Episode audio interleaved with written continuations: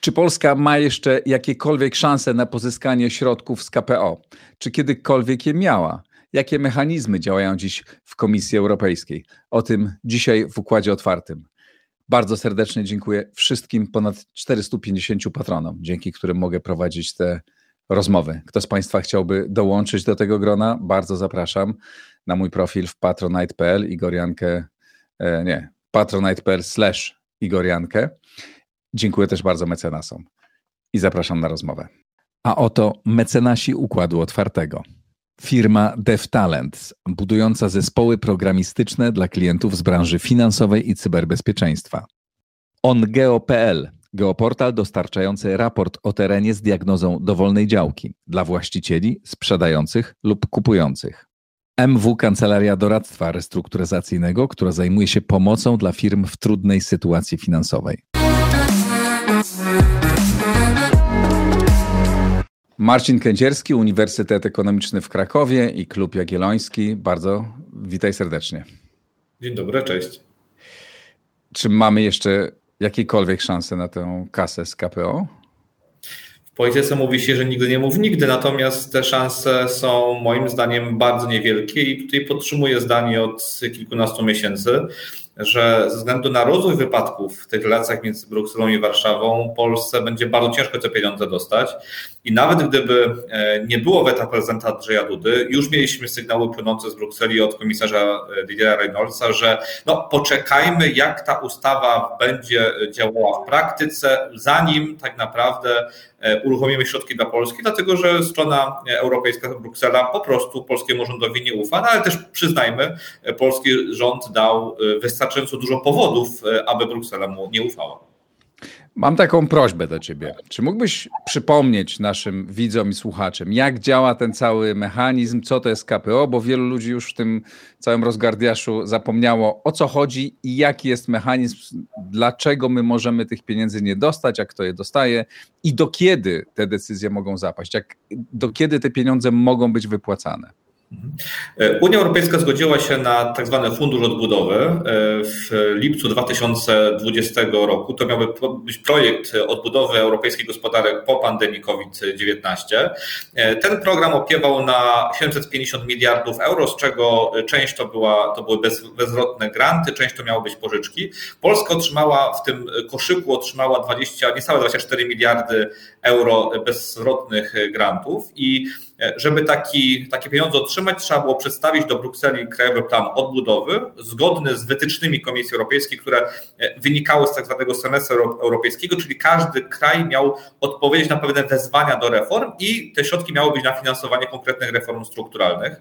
Polski rząd przedstawił e, wersję Krajową Planu Odbudowy e, na początku maja 2021 roku i on trafił do E, zaopiniowania przez Komisję Europejską. Jeżeli Komisja Europejska taki plan e, zaakceptuje, wtedy on trafia do e, Rady Unii Europejskiej, która głosuje nad tym, czy taki plan można zatwierdzić i przekazać do wypłaty. Te rozmowy nad polskim KPO trwały około roku. E, ponieważ plan został zaakceptowany dopiero e, przez Komisję na początku czerwca 2022 roku i 17 czerwca ubiegłego roku Rada Unii podjęła decyzję o tym, żeby te środki wypłacić. Natomiast tutaj Komisja Europejska dalej ma możliwość weryfikowania, czy kraj spełnia tak zwane kamienie milowe e, wpisane w tym programie, czyli takie warunki brzegowe, które są konieczne do tego, aby te środki móc uruchomić. I tutaj dochodzimy do kluczowej kwestii, ponieważ poza takimi zwykłymi kamieniami milowymi w polskim polskim KPO mamy takie super kamienie milowe, które zostały zakomunikowane przez Komisję Europejską w lipcu 2021 roku, czyli kilka miesięcy po złożeniu tego dokumentu przez Polskę, ale tak naprawdę wprowadzenie tych super kamieni milowych było odpowiedzią Komisji Europejskiej na działania ze strony polskiego rządu, w tym zwłaszcza ministra e, Zbigniewa Ziobry, który w lipcu 2021 roku rozpoczął cały proces e, kwestionowania tak naprawdę zasadności prawodawstwa europejskiego i orzecznictwa Trybunału Sprawiedliwości Unii Europejskiej. Mieliśmy też wyrok Trybunału Konstytucyjnego, który podważał tak naprawdę wyższość prawa europejskiego nad prawem polskim. No i to jest taki moment, w którym Unia Europejska stwierdziła, no dobrze, hola hola, ale to już jest za daleko i trzeba wprowadzić te super kamienie milowe. I od samego początku było wiadomo, że Polsce będzie te super kamienie milowe dotyczące praworządności bardzo ciężko wypełnić.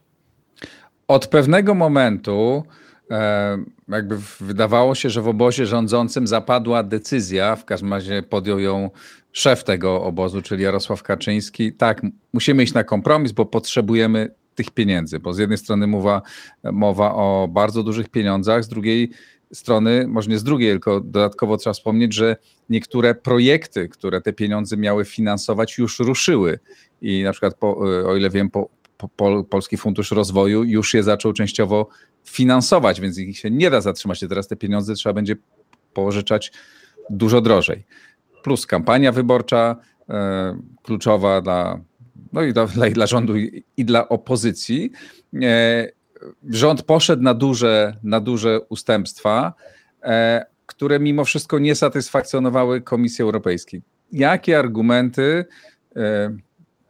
co gra po stronie Komisji Europejskiej? Czy to są argumenty wyłącznie merytoryczne, czy wyłącznie polityczne? E, czy część komisji gra przeciwko polskiemu rządowi, bo takie są interesy polityczne? Jak ty to widzisz?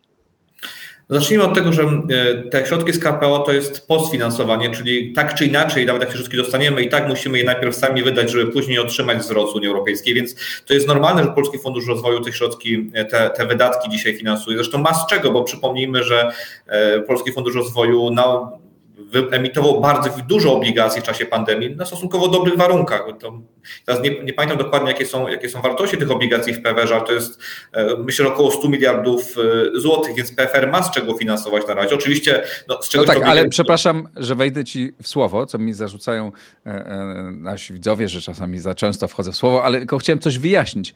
No ale ja wiem, że nie wszystkie, że PFR ma środki, ale na rozpoczęcie pewnych projektów, czy na finansowanie części tych projektów, a drugą część miało finansować właśnie pieniądze z KPO. No tak, no, za, założenie jest takie, że mieliśmy te środki otrzymać z powrotem, tak? To, no, z czegoś te obligacje PWR będzie musiał po prostu spłacić. Y, natomiast wracając do tego głównego pytania, gdzie leży problem, to znaczy Polska w zasadzie miałaby te, mogłaby te środki otrzymać. E, to jest jednak coś innego niż kwestia funduszów tych normalnych, strukturalnych, o których sobie możemy później obok e, porozmawiać. Natomiast e, wydaje się, że, że rząd był przekonany, że te pieniądze otrzyma, stąd też ruszył z tą wielką kampanią w 2021 roku o tych 770 miliardach, które mamy otrzymać z Unii Europejskiej w sumie na, i z funduszy strukturalnych, i z Krajowego Planu Odbudowy, czyli w ramach tego funduszu odbudowy.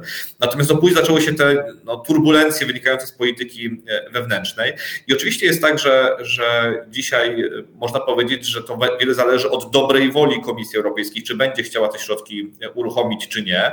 Natomiast no, niewątpliwie działania obozu rządzącego, w tym zwłaszcza Zbigniewa Ziobry i tego, co dzieje się w Trybunale Konstytucyjnym, no uruchamia pewne emocje w Brukseli, żeby stwierdzić, no dobrze, ale jednak e, nie możemy dać Polsce tych pieniędzy, ponieważ Polska gra z nami w kotka i myszkę i to nie jest partner, któremu możemy, możemy ufać.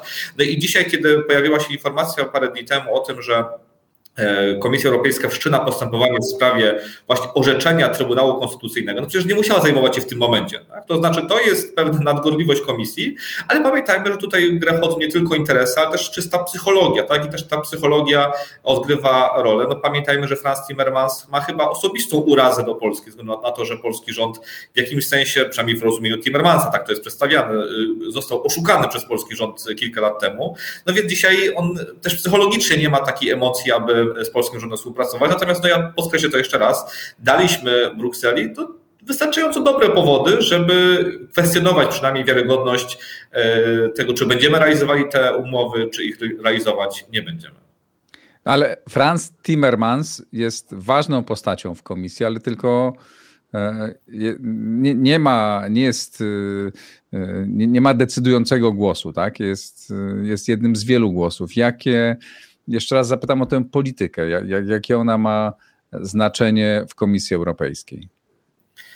No oczywiście ma, ma ogromne znaczenie, bo to wszystko jest elementem pewnej układanki instytucjonalnej, bo te decyzje podejmuje nie tylko Komisja Europejska, ale Komisja Europejska jest przecież uzależniona od tego, co dzieje się w Parlamencie Europejskim. Ja przypomnę, że kiedy Ursula von der Leyen zawarła kompromis z polskim rządem w czerwcu ubiegłego roku, kiedy mieliśmy tę ustawę prezydencką, e, to przecież e, Ursula von der Leyen została zmuszona do tego, żeby się z, tej, z tego kompromisu wycofać pod naciskiem e, właśnie Parlamentu Europejskiego. To jest pewien paradoks, to znaczy w Polsce Ursula von der Leyen jako szefowa komisji jest przedstawiana jako, zwłaszcza w obozie rządzącym, jako ta, e, ta twarz tej złej Brukseli, która e, blokuje środki dla Polski, a jednocześnie wśród elit brukselskich Ursula von der Leyen uważana jest za zdrajczynię, która tak naprawdę idzie na rękę z tymi faszystami z Warszawy, więc to ciężko odpowiedzieć na pytanie, gdzie leży władza, no bo Unia Europejska jest bardzo skomplikowanym tworem, gdzie mamy pewne no, napięcia pomiędzy różnymi instytucjami, też w samych instytucjach mamy różne napięcia polityczne, bo pamiętajmy, że w Komisji Europejskiej e, mamy e, takich komisarzy, którzy chcieliby już tę sprawę rozwiązać, ale też takich, właśnie jak Franz Timmermans, którzy no, chcą tę sprawę wykorzystać do budowy też pozycji wewnętrznej, e, takiej wewnątrz instytucjonalnej pozycji Komisji Europejskiej. Więc tutaj nie ma jasnej odpowiedzi, kto na przykład, nie wiem, komisja jest za, parlament jest przeciw. To jest znacznie bardziej zniuansowane.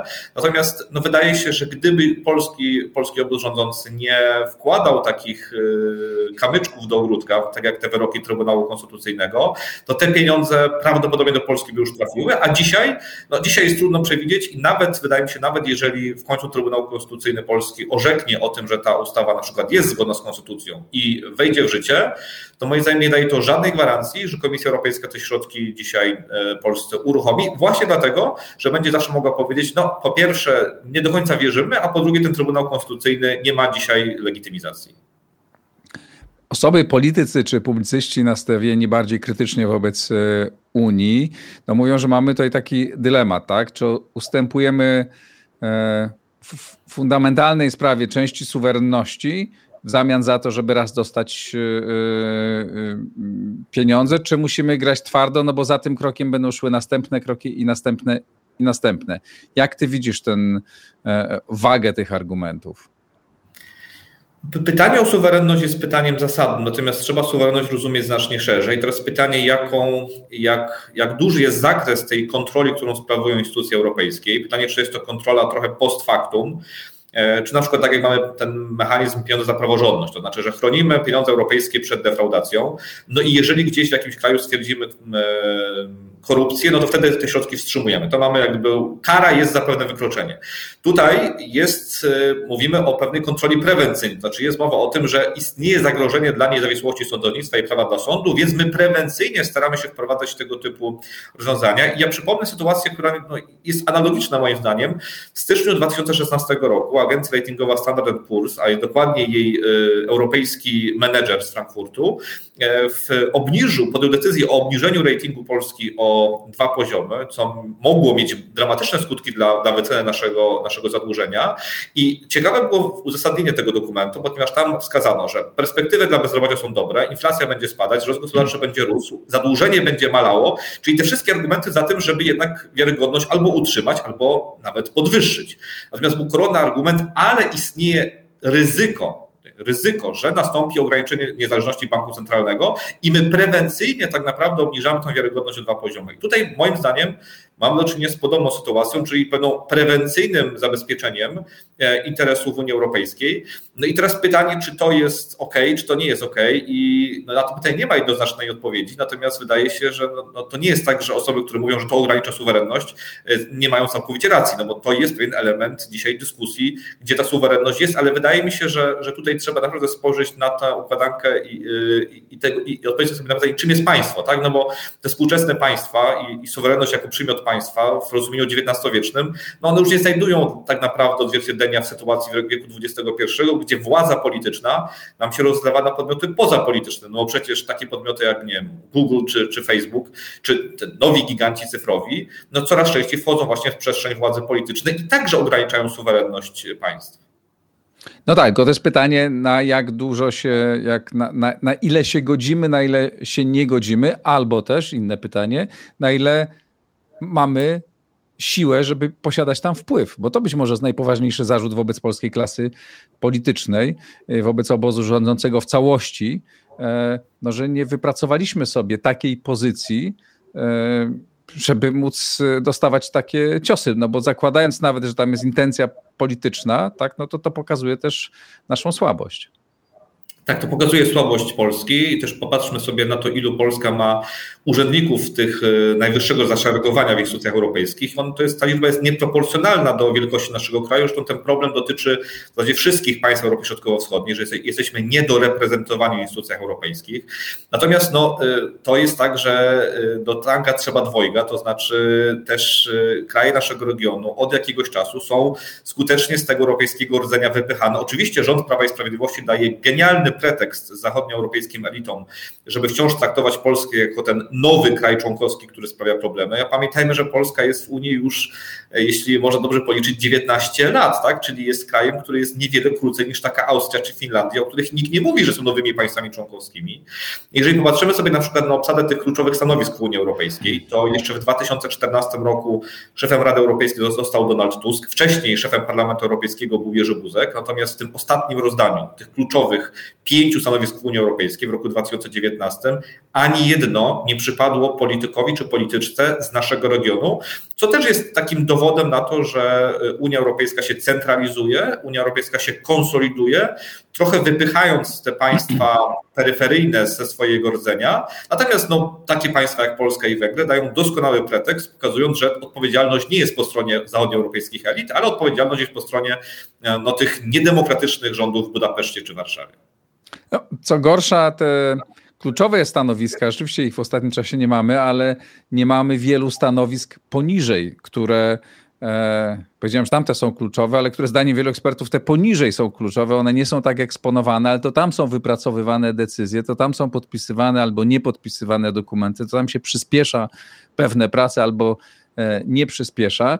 I tego rzeczywiście nie umieliśmy wypracować, ale powiedzmy szczerze, to nie dotyczy tylko Polski, tylko wszystkich państw e, e, wywodzących się z tego postkomunistycznego świata. Byliśmy też bardzo dobrze rozgrywani.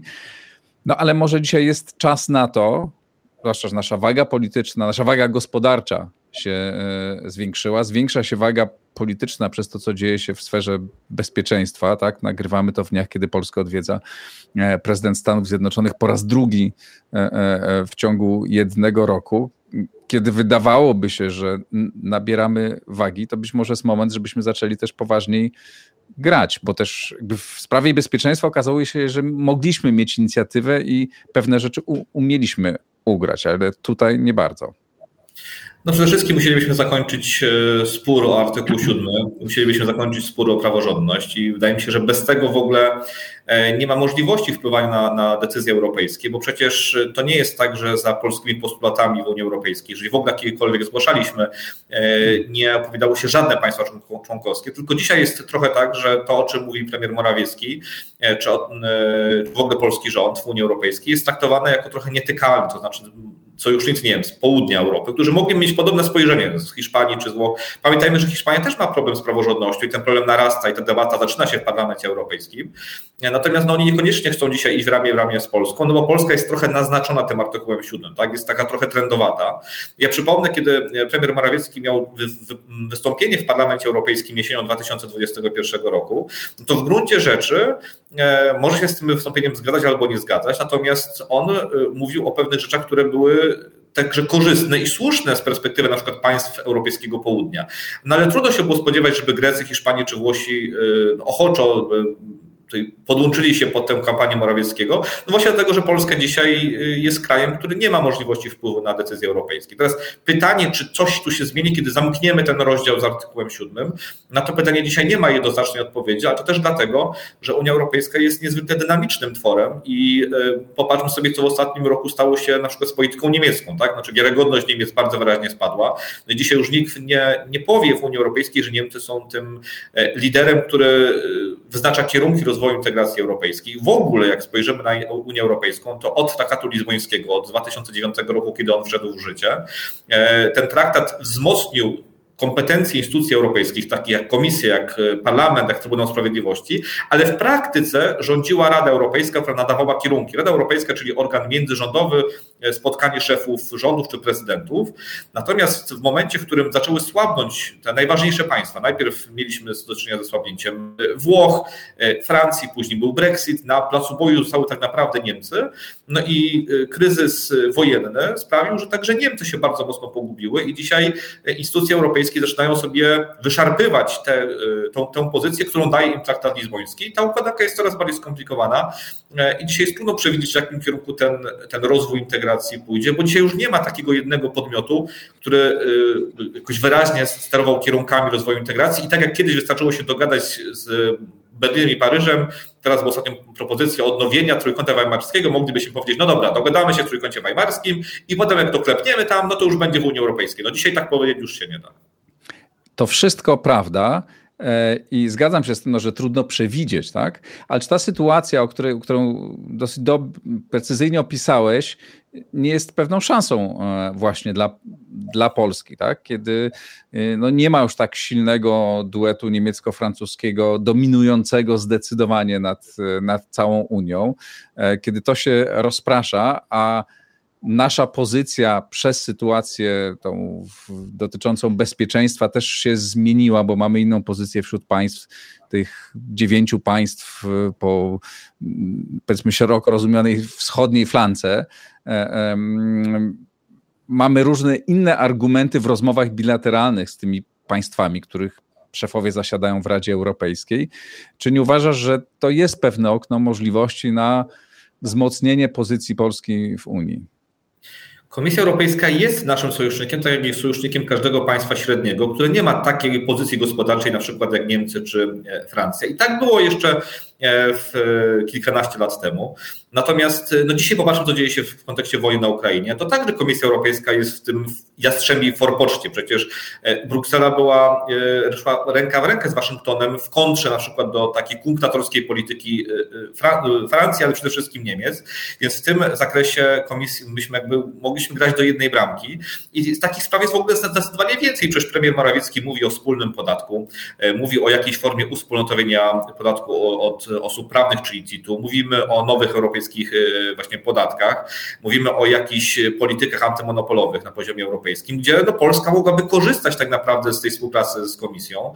E, I oczywiście e, ta metoda wspólnotowa, właśnie oparta o instytucje europejskie, a w kontrze do metody unijnej, która bazuje na woli największych stolic, jest dla Polski korzystna, tylko żebyśmy w ogóle mogli tego korzystać, no to musielibyśmy najpierw zamknąć sobie te niepotrzebne fronty w zakresie praworządności, bo one sprawiają, że dzisiaj ani nie możemy się specjalnie dogadać z stolicami, no ani nie możemy się dogadać z naszym potencjalnym sojusznikiem, jakim jest Komisja Europejska. No i popatrzmy, no dzisiaj e, w takiej przestrzeni publicznej Komisja Europejska przedstawiana jest jako na największe zło tak naprawdę e, dla Polski, chociaż mogłaby być tak naprawdę dla nas szansą, ale pamiętajmy, że to też jest miejsce, gdzie ucierają się interesy różnych państw, trzeba sobie te e, interesy jakoś wyszarpać, wyrwać. Ja podam przykład o tym, mówiłeś o tych urzędnikach. Była taka sytuacja dotycząca jakiejś substancji chemicznej, która jest istotna z perspektywy właśnie branży e, azotowej. I to jest tak, że mieliśmy wtedy komisarz Elżbietę Bienkowską do spraw rynku wewnętrznego, ale ona została obrana przez swojego nadzorcę w komisji wiceprzewodniczącego, Fina, ale także jego pod, jej podwładni byli Finami. Tak? I tak naprawdę Finowie rozegrali to tak, w taki sposób, że te przepisy ostatecznie były korzystne dla fińskich zakładów azotowych, właśnie dlatego, że umiejętnie Y, ulokowali urzędników, którzy za to odpowiadali ze swojej narodowości i oni po prostu tę Bieńkowską, mówiąc tak kolokwialnie, otorbili w ten sposób, że ostatecznie ten kształt y, przepisów był korzystny dla fińskiej y, branży chemicznej, a nie dla polskiej. Wracając na koniec do KPO, e, to kiedy jest, są terminy, kiedy jeszcze mamy szansę te pieniądze uzyskać? Czy, czy w ogóle mo możemy je kiedykolwiek uzyskać, czy po prostu już możemy położyć sobie na to, um, odłożyć to e, na bok i o tym zapomnieć? E, czy tam są jakieś terminy? No, w założeniu ten plan e, miał być realizowany w latach 2021-2022, służenie do 2023. Tam część projektów, to też wynika z Krajowego Planu Odbudowy, ma perspektywę finansowania do 2026 roku. E, czyli te środki, zresztą Komisja Europejska też widząc, że no, idzie mozolnie akceptowanie tych planów w różnych państwach, e, przedłużyła tę możliwość wydatkowania tych środków, więc to nie jest tak, że Polska straci możliwość wykorzystywania tych pieniędzy w roku 2024 czy 2025. Natomiast no, trzeba sobie jasno powiedzieć, że no, część tych reform miała być zrealizowana na przykład do końca 2022 roku. No i na to już pieniędzy nie dostaniemy, bo to już minął dla nich harmonogram. Ja dzisiaj nie powiem dokładnie, czy na przykład gdyby komisja przyjęła polski wniosek o płatność, uruchomiła te środki, dostalibyśmy całość tych 23, przepraszam, prawie 24 miliardów, czy części by nie straciliśmy? Na to pytanie nie potrafię jednoznacznie odpowiedzieć, bo tutaj komisja też jest dość elastyczna. Natomiast no, no, trzeba mieć świadomość, że im później te pieniądze otrzymamy, e, tym prawdopodobieństwo tego, że już część z nich nie wydamy, będzie, będzie, będzie duże. Tak? I wydaje mi się, że tutaj Komisja Europejska też nie będzie miała specjalnie powodów, e, żeby jakoś e, robić wyjątek dla Polski, dlatego żebyśmy się spóźnili, żeby nagle nam łamać zasady, żebyśmy mogli wykorzystać te pieniądze, które były na, na zeszły rok. A jaka jest perspektywa podjęcia decyzji przez Trybunał Konstytucyjny? Wiem, że to pytanie trudne, ale pytają mnie o to, to ja pytam ciebie. Ty się znasz lepiej. Nie, ja się nie znam, bo nie wiem po prostu. Naprawdę nie wiem, ale wydaje mi się, że tak jak powiedziałem wcześniej, nawet jeżeli Trybunał Konstytucyjny podejmie decyzję, że ta ustawa jest zgodna z konstytucją, chociaż no, istnieją uzasadnione przesłanki, że ona nie jest zgodna z konstytucją, ale my wiemy, że Trybunał Konstytucyjny może orzec tak naprawdę cokolwiek dzisiaj, tak? Znaczy nie udawajmy, że jest to decyzja merytoryczna, to będzie decyzja polityczna.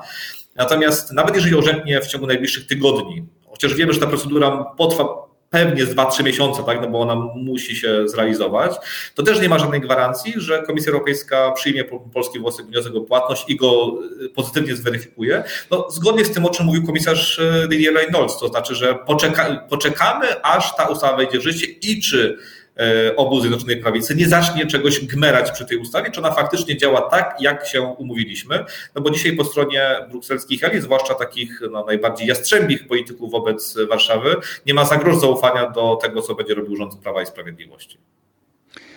Marcin Kędzierski, Klub Jagielloński, Uniwersytet Ekonomiczny w Krakowie z Krakowa. Bardzo serdecznie Ci dziękuję.